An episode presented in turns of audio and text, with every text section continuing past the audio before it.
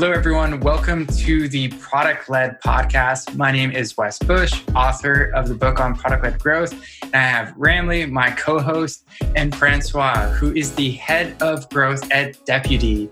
And so today we're going to be talking a lot about the first 7 minutes of your onboarding experience. And so earlier, I was talking to Francois, and we have this incredible discussion just about how his team spends an insane amount of time and resources really just optimizing this first 7 minutes of the onboarding experience. And so we had to have him on the podcast to really just hear around some of the reasons of why they're doing this, why they're focusing so much on this first 7 minutes, and how they're doing it. What are they doing in that first 7 minutes to really improve this experience? But before we dive into this, I really just want to take a step back and ask him, can you share your story of how you became the head of growth at Deputy? Great introduction. Thanks, Wes. Man, that's a long story. So I'm originally from France, and when I was 21, so maybe 13 years ago, I was an exchange student in New Zealand. And then when I was in New Zealand, I wanted to stay. And so did an internship in a web design company. And then they say, if you want to come back after your master's, we'll sponsor you. So they sponsored me. I came back to New Zealand, worked for them. 6 months later, the company got acquired. And then the CEO at the time, the head of sales and myself, I was 23 at the time, decided to create our own SaaS company. And then we made the classic mistake of, hey, we're in love with a product, not with a problem we're trying to solve. Let's build a product. So we did PocketSmith. So I've done that for about 3.5 years and then exited it, sold my shares back to the original founder, worked for an agency for a couple of years doing online marketing. And then I got the opportunity to work for Venn, which is a SaaS company from New Zealand that grew very, very quickly. So I spent about 5 years there. The company grew from 2.5 million revenue a year to about 30. So quite an exponential growth. We hired a lot of people. I ended up becoming, CMO of the organization, which was really good. Team of 22 doing all of the online marketing. And then the frustration of mine was it was really hard to touch anything related to product. And so I got really interested in growth. What can we do to extend, the marketing capabilities around product? And so decided to work in growth, start effectively being head of growth at Xero for about 9 months as a giant experiment. And then the CEO of Deputy is someone that I've known for quite some time who really admired the marketing we did back at Venn's. And so he was always keen to hire me as CMO, and the timing never really worked. But then one day he's like, hey, I've got a role for you. It's head of growth, reporting to me. You have freedom, you have a team, you have resources. We're just raising a bunch of money, just go hard. And so I took the job about 1.5 years ago, a bit more. And yeah, I've been at Deputy since then. And I guess just for those that are listening who are like, what the hell is Deputy? Why don't you just give us the high-level overview of what it is? Yeah, so Deputy is a SaaS company and we do employee management. So it's an employee management system where effectively you can schedule your employees, you can manage timesheets, leave approval, but also for legal compliance, make sure your employees have enough breaks, when they do opening and closing. It's complying to the law. So we've been growing really, really fast. There's now about 850,000 active users and about 200,000 locations around the world using Deputy. And last year, we raised $81 million from IVP and OpenView. So we're part of the OpenView ecosystem. I think that really well. And yeah, that's kind of Deputy in a nutshell. And we've been growing very, very fast since. Let's talk a little bit about onboarding, Francois. Wes already talked a little bit about this, about the first 7 minutes. I'm really curious, how did you get to that magic number, 7 minutes? Or is it through experimentation, or you had some data to really back that up? To really back that up. Yeah, for sure. So one story that's quite interesting there before I answer that question is when I was at Vans, we were, as marketing people, we are responsible for generating demand, So we actually got about 6,000 trial a month and about 5,000 to 6,000 content download a month, So we build a pretty sizable thing, But then once they land in the software or on iPad on the app, the experience they had back in the days was pretty shit.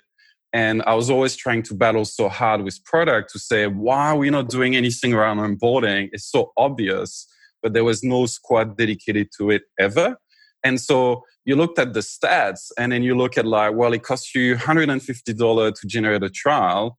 And then, you know, half of those people are not going to even go past like that first experience. Even worse, 60% of those people will not have a second session, right? Meaning that you spend all of that money, they come, and more than half of them never come back, right? So that was kind of the premise that really got me to, hey, we need to really own this if you want to sort of like increase the unit economics. And so at Deputy, when I came in, and I came in with Jordan, who's a product guy, one of the best product guys I've ever worked with. I've worked with him across 3 companies.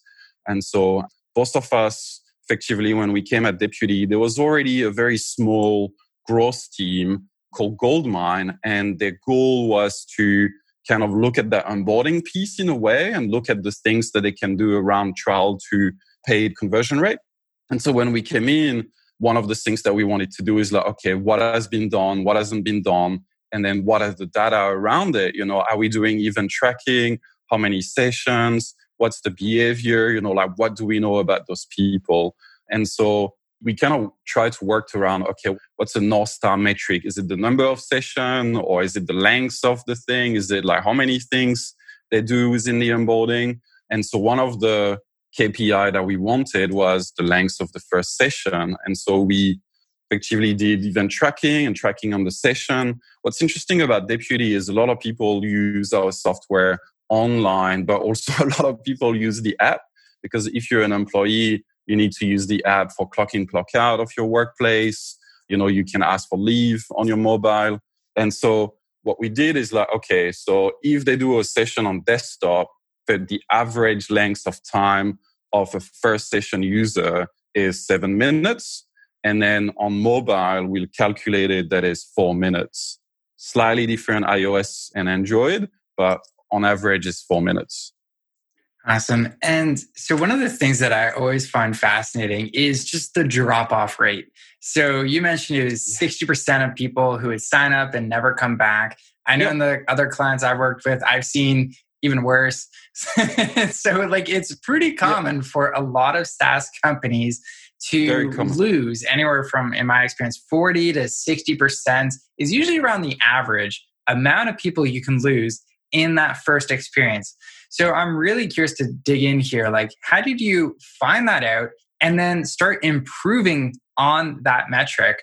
Yeah, so that metric is the metric at Venn. At Deputy, it's a little bit better. It's kind of like 50-50. What we've done is to simply, you know, track session and see how many. What's difficult is, as I said, session across devices, right? Where it gets a little bit tricky is more around, okay, some of the behavior tracking. If they've tried our software on an app first, you know, do they then go back to the desktop to complete their setup? So we've kind of looked at different data points and really focused on that main KPI, right? Which is, well, length is 7 minutes. And we know that the drop-off is really, really, really high. What do they do, right? And so that's where you have the data, but you don't know the why. So what we've done is use Full Story. So we use Full Story quite a lot, where we start recording and watch, you know, people going through our onboarding and then what happened to them. What's interesting as well at Deputy is that there's actually 2 phases for us. The first one is what we call a sign-up, which is you're on our website and you put your name and your email address. That's a sign-up.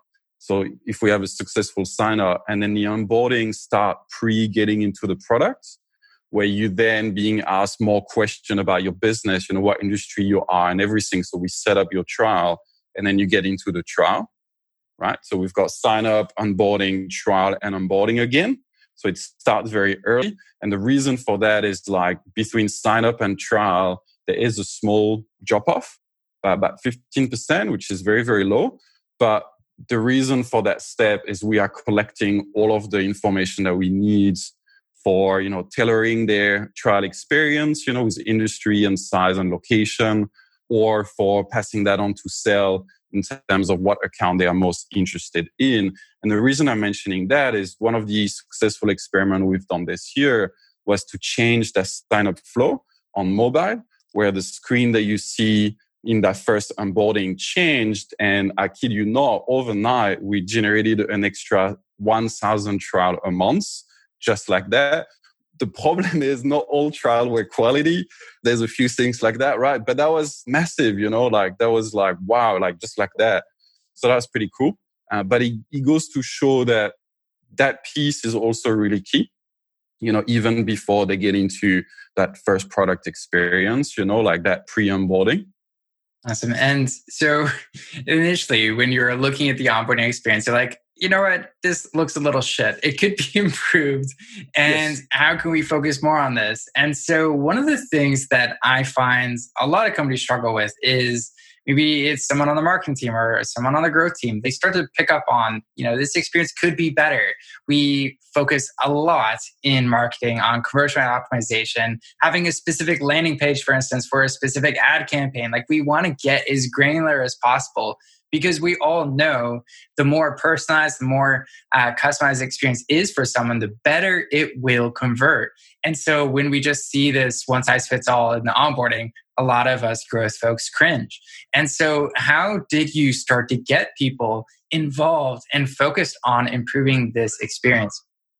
Yeah, so I guess the situation that we've created at Deputy is that there's a team looking after it. And so that team, you have your classic PM, your front-end engineer, your back-end engineer, your UX designer, as well as your mobile engineer. And so we have the muscle and the brain to be able to say, well, you know, what experiment do we need to run in what space? And I usually start around what are the obvious level of growth? You know, where do people drop off the most? Or have we found any particular behavior that correlate with the likelihood to buy?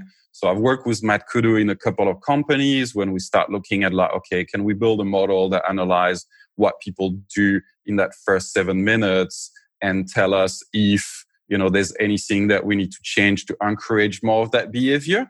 The problem is sometimes it's quite self-prophecy in a way that the way you build that onboarding experience mean that that's what they're going to do. Therefore, you're not learning anything particularly new or insightful around, well, if I change this, would that increase my conversion rate? Yes or no? So it was more based on the principle of growth, which is remove friction. So I've done a bit of like online marketing for e-commerce store before. And a lot of success that I've made there was by removing friction.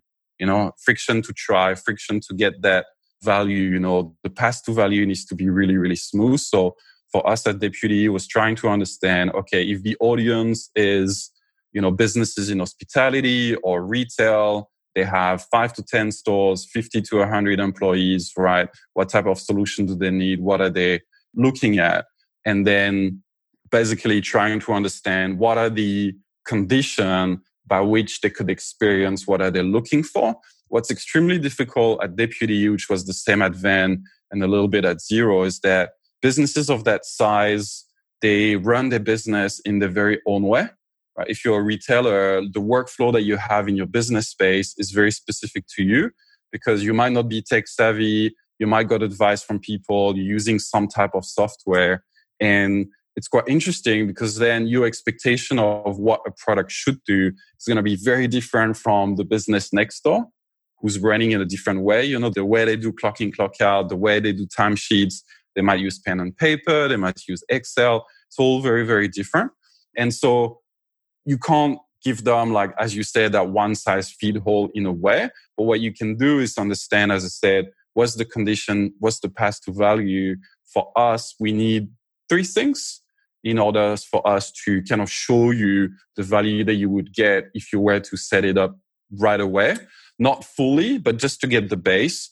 So if we get an area, some employees, and an idea of where and when they're going to work, then we can auto-create schedule for them, right? So what we've done now, the latest experiments we shipped was the demo data. So if you say you're a retailer, gets pre-populated, we can see schedule, you can see your employees, you can see how it's going to flow.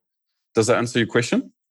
Yeah, no, absolutely. And I think that's always interesting for a lot of people as soon as they are getting into the weeds of their onboarding. But for some marketer or growth-oriented person, what would you recommend for getting their hands dirty whenever it comes to improving their onboarding? Because I know for a lot of people listening, they're going to be, familiar with marketing, but they don't really know too much about the product experience and how to really work with, maybe it's the development team or the product folks. And so if you're in growth or marketing, you see this as a big opportunity in your business, what do you do? Yeah.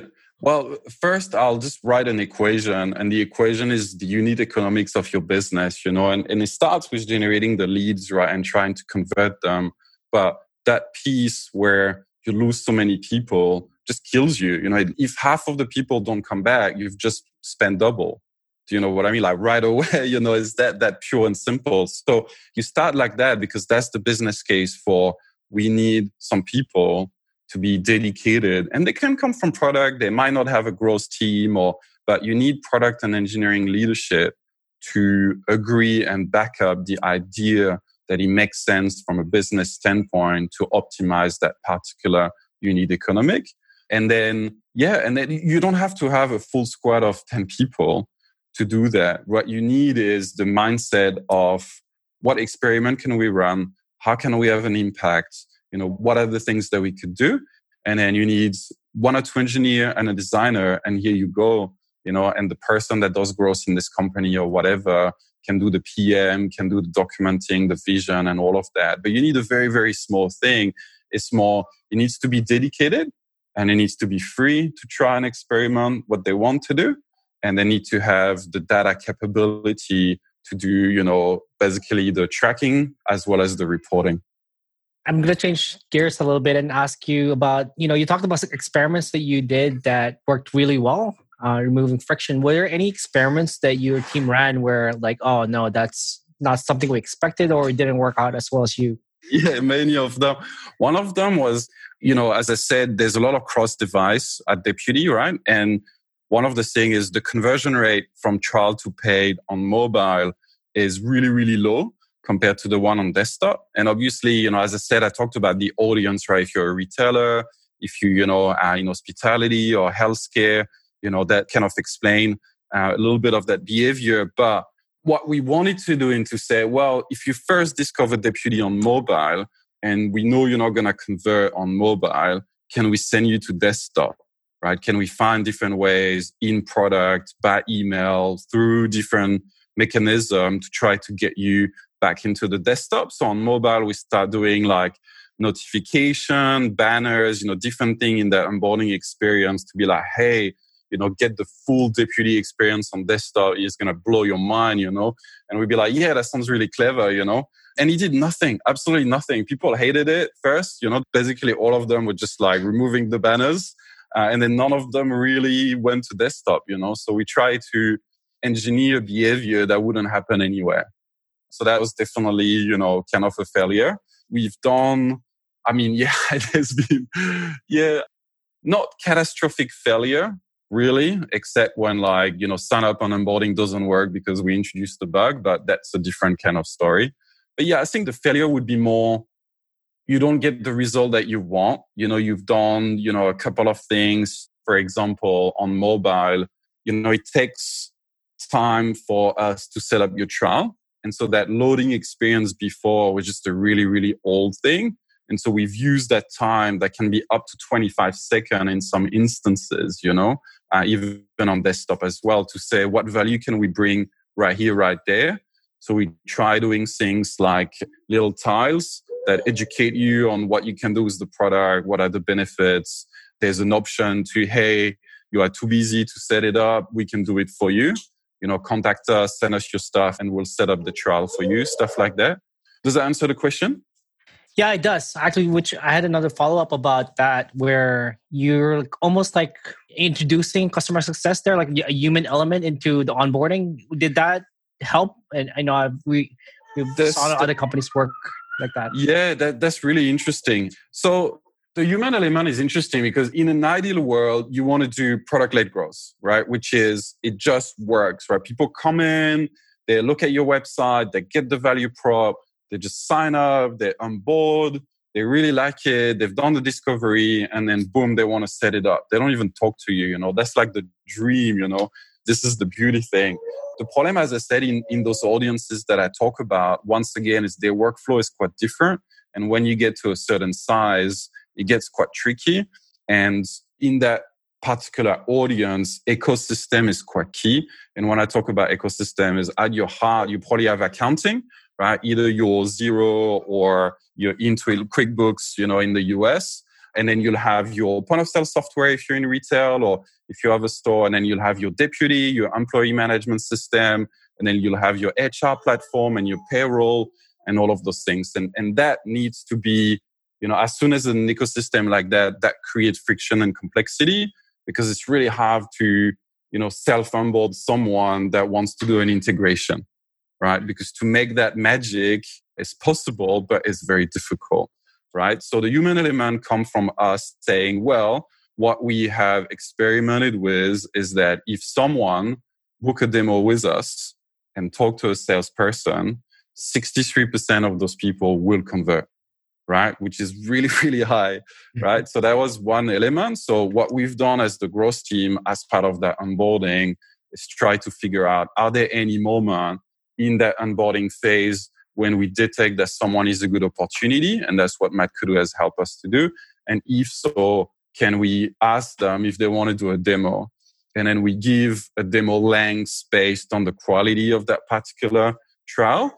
So, you know, if the quality is low, it's 15 minutes. If the quality is high, it's 45 minutes or half an hour. That's another way that we've done the human element. The CX piece, and that's common in most SaaS companies, is that you want to give that support. So when they discover the app, you kind of answer the question, they understand it better and all of that. The problem is that has a cost. And by targeting for us hospitality and retail, you also get a lot of small businesses.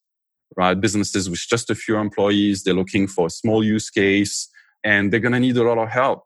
And you want to help them, but it doesn't make any sense from a business standpoint, you know. Human element, I still believe in our type of SaaS is very critical. It's still very important. It has a place with obviously product-led growth first, but it has a place and it does work. And I mean, for a lot of companies listening, they're going to totally agree with you. Like the ideal product-led growth, people just sign up, start buying on their own. No humans needed. We all celebrate. Yeah. But then it's also a big question of when. When should we have that human element? When does it make the most sense to add these people into the process and really ask ourselves, like, are these people adding friction or are they adding value in this whole process? So how do you go about deciding, like, when should we have people in our onboarding process? Yeah, it's a very good question. So at the moment, the way we currently do it is we do provide wide support, meaning that we do accept that if someone wants to talk to us, they should be able to talk to us. Not only that, but we actually go to them from a sales point of view and ask if they need help. Right, through email sequencing and contact. And so we are quite aggressive with regard to, you know, how do we want to convert those opportunities and how. And the reason for that is when you're in hypergrowth, you have to be hungry. You can't just be too passive. And even us, you know, we're like an inbound company. So we get a lot of trial and all of that. We're not even going hunting yet, which is this year. But when you do that, when you go aggressive on inbound and then you've got enough human people to cover the amount of demand that you generate, then you tend to get like a blanket approach where everyone get an opportunity to talk to a human person. As I said, from a product standpoint, what the growth team has done is to use lead scoring to then only offer demo based on the lead score, as well as the length of the demo based on, you know, how good do we think you are as a trialist, you know. But as we grow and as we do, what needs to happen is you need to do a segmentation piece, which is to understand who is your audience, who truly is your audience that you're after. Because for us at Deputy, you know, there's businesses in 150 countries of any size in more than 40 industries that are using Deputy for many, many things, you know. So if you don't know which one bring you the most money, which one have the best product market fit, which one make the most of sense from a strategy point of view, then you can't be aggressive. But that's kind of what we're doing. So it's the concept of like that particular target audience is a target audience and we need to go after them. And so that's where the human element becomes more at what stage do you identify that they are the one that you want to target? And when you do, what do you do about it? So for example, for us, let's say that the target segment is emerging retail in New York impacted by the Fair Work Week laws, right? I'm not sure if you're familiar with those laws in the US with Fair Work Week, but it's effectively laws to protect shift workers, you know, employee who worked, you know, by the hour, and businesses have to comply, and a lot of them don't, you know, because they don't have system to record what the employee do, when they take a break, you know, when do they close, when do they clock in, and all of those things. It's all pen and paper. So I guess on that note too, I have two follow-up questions. So the first one is just the common thread for onboarding. It's really just you have to understand your audience, which that's really just like segmentation at its core. And when you think of onboarding, it's like when you start the experience, you want to like select the box that's most applicable to you so that you can learn that part of the product or something else if you have a multi-product product. So how do you really approach segmentation? Well, we've done, since I've joined Deputy 17 months ago, we've done two segmentation pieces, you know, and actually OpenView helped us for quite a bit. And so what you need to go through basically your numbers, right? You need to understand from a financial point of view, first of all, is like, do you have the data on who they are, what industry they are? And usually industry data is not clean at all. You need to really clean it out to be able to get the insight, right? So you look at your data, the financial, the industry, the sizing, and then you look at like what makes sense from a unit economic point of view. It's like, okay, so usually businesses in retail have, you know, 49 employees on average or 49 seats on average. Their conversion rate from trial to paid is 15% in particular location, right? So for us is US, UK, and Australia, our primary markets. And so, yeah, you look at the data that you have and then you look from a financial point of view, does it make sense, you know, because ultimately it's about revenue. You know, if they, for example, we serve larger companies, like we have companies with 40,000 employees on Deputy, which sounds awesome and which it is, you know, like the McDonald's is using us in New York, you know, for example, you know, Amazon, Nike, you know, like all of these companies are using Deputy for a lot of the stuff. But the problem with that is, it costs a lot to serve because they have very high expectation, and the way they use our product, even our enterprise product, kind of stretch out a lot. And as I said before, there's a lot of things about integration that are complicated. And so you end up basically reducing your gross margin because suddenly you're doing all of that work. You hire all of those people to do all of the setup and custom implementation. And it's great. And it's a great logo on your website, but you're making no money on the deal, you know? Yeah, and I guess there's an extension of that. So segmentation, when you do get that down, it allows you to have a lot more clarity about who you should go after because not all logos were created equal. No, correct. Most people could agree with that. Some deals you close and maybe it's for brand or something like that, or it doesn't make sense at all. So how have you really built a lead scoring model over the years that has been able to help you find and identify the people who you should go after? Yeah.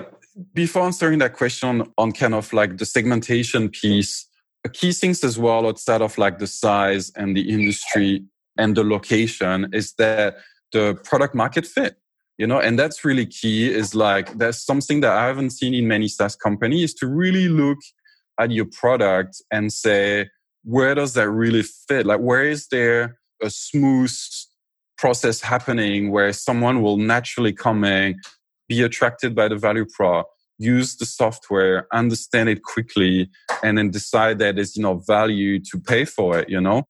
Because the more industry you target, the more people you target, and the more edge use case you're going to get. And at some stage, either you build a Frankenstein or you make a call on what's your vision and who do you go after. You know, I think that's quite key. So now to answer the lead scoring thing. So The first time that I used scoring at Venn, it was very interesting. The use case was like, we were generating so many leads that the sales team couldn't cope. They had like 400 leads each a month. And so in order for us to be efficient, we implemented a system that shows one is the customer fit. So they look at effectively firmographic information, demographic information, and basically say, based on the people that bought from you before, do you look similar, yes or no, as a company? And then we build another model, which is the likelihood to buy. Based on the behavior that you have in the app, are you likely to buy, right? And then we did a ratio that sort of combined those things and say, okay, well, are you, how good are you as a lead for us, effectively? And so that worked really well at Venn. And then at Deputy was a bit different. The setup was more around, can we quickly identify the one that have a lot of value and then do the human element that we talk about, right? Like pushing more demos and do more one-on-ones and, and for the rest, we'll do more like one-to-many or like full product-led growth. There's no friction and then everything happens. Okay, perfect. And so one of the things that I really learned about today is just whenever it comes to onboarding, it's really important to segment and really understand who you should be helping, because I think it's so easy for a lot of people to create these onboarding experiences and not actually think about who are we really helping here. Is it going to be that business that's going to be a terrible fit for your business? It's like, you don't optimize for that kind of person. Optimize for the one who is really, it's tied to revenue at the end of the day. Who are those people who are your best fit customers, who have been around a long time, who have high retention scores and are happy and willing to pay you, and really just optimize that onboarding experience for those people. And so I wanted to really just thank you for taking the time to go through this whole process for your onboarding experience. And I guess on the last question of the day, how have you helped get more people to an aha moment in the first 7 minutes? So, as I said, what we try to understand is like for those audiences, what are they trying to achieve? And when I talk about it, it's funny. One of the aha moments I had myself, a long time ago at Venn is I was on holiday and I visited a Venn customer, and they're a fashion retailer in Wellington. And so I went upstairs, boutique. She has 3 boutiques. And when I said, hey, I saw you, because I found them randomly on Salesforce, I was like, hey, I'm going to visit those people. And she had a little booklet, like of a few pages.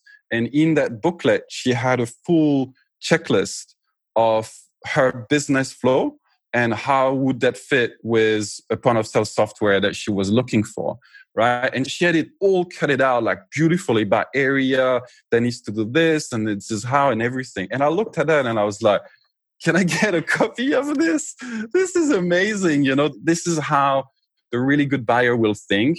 And if we can help you tick a lot of this box, you will buy, right? It doesn't have to tick all of the boxes, but there's a few of them. So I asked her, what is the most important to you? What are the things that you could tick in that list that will make you feel like, oh my God, I get it. This is how I'm going to use it, because what's quite difficult for companies, like for SaaS companies, is that what you have in mind of the value and everything often doesn't materialize because the person that is trying it out is only giving you 7 minutes of their life, and most of the time they will miss it. And it's such a missed opportunity, So at Deputy, what we've done is to say, well, we've analyzed with Matt Kudu what action and what behavior correlates with, conversion rate. Our data team has done it internally as well. We know there's certain key events or action. For example, at Deputy, pushing your first payroll is really likely, if you do this, that you will buy. It's a little bit of self-prophecy because it does mean that you've plugged in your payroll provider. But if you do that, you will convert. So what we did is more, in the first 7 minutes, we know that they're going to try to add a few employees. They're going to try to look at how do we handle scheduling? What does the schedule look like for your employees? They're going to look at what happened with like clock in, clock out. How would my employees, coming in the morning, and then that's when we introduced like apps and Facebook, all of this stuff. And then so for us, it was like, well, if we've analyzed the data and they show that they're all trying to do similar things, can we do that for them?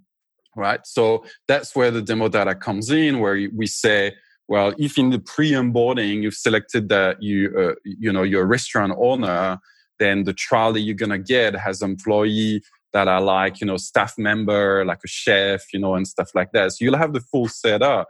The schedule will already there, so you can see day by day what's gonna happen. So you just play around more. You're not set up, you're discovering. And that's the key thing that I've learned in my 11 years is that there's two phases in a trial. There's a discovery and there's a setup. The discovery is more, can the software do what I want it to do based on my need? Can it solve my problem? And then the setup is more, hey, I want to start use that thing, right? Some buyer do both together. Some buyer do one, never do the other. But it's quite interesting to have that. So what we try to do is to say, well, we don't want you to set up. We want you to discover now. And so by pre-populating a lot of that with relevant information, you can see and play with something that is there. Another thing that we have experimented, but not to the fullest extent, as I said, is we have a team that can actually do it manually. And so the dream and the vision that I have at Deputy is that because we have team across SEO, the growth team has SEO, website, Xero, and that sort of onboarding piece is that if someone search for a keyword, land on our website. We know a lot of them already.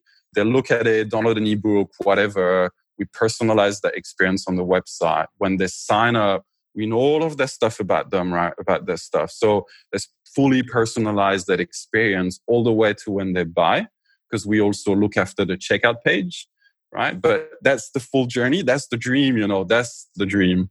Yes. That's really cool. I loved that last part. I wrote it down because it was so important. Just the understanding of the two different phases of onboarding. There's the setup phase and the discovery phase. And you're totally right that there's going to be some people who are willing to do both of those phases at the same time.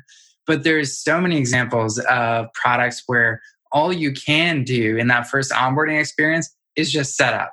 Like I think of, you mentioned like Full Story, there's Hotjar, there's Drift, Intercom, you name it. There's so many of these products that rely on just you uploading a JavaScript to your website or something like that. And like the whole onboarding experience is just setting it up. And so I like that distinction because it is so true. You have to get people set up before they can really discover and see a lot more of that value. So thank you for sharing that golden nugget. That's so good, man. I mean, I'm very glad that I can share some of that experience. Awesome. And so where can people find out more about you and some of the work you're doing? LinkedIn. LinkedIn is probably the best place, 12 years ago when I moved to New Zealand, I was a student and a young French guy in a foreign country. And as a good immigrant, I realized that if I want to stay, I need to build a network. So I've started investing a lot in LinkedIn, I think people one by one when I meet them and all of that. And I've grown that quite significantly, not in terms of number of people or whatever, but just in terms of the quality of the people that I met and the opportunity that has given me, I think that's something I will say, hey, not everything in life is a growth hack, at least not a quick one. Some growth hacks at 10 years, you need to think about the full spectrum, get some quick wins, but don't forget about the long run. But yeah, LinkedIn, to answer your question, add me on LinkedIn, talk to me. If I can help you, I will. As you can hear, I've got a 10-month-old baby boy who's really a cutie, but it also takes some of my time and family is really important. Yeah. Awesome. Well, thank you so much for your time, Francois. Really appreciate it. No, that's all good. Again, if I can answer questions from anyone online, just add me on LinkedIn, contact me. It'll be great. Thanks very much, guys.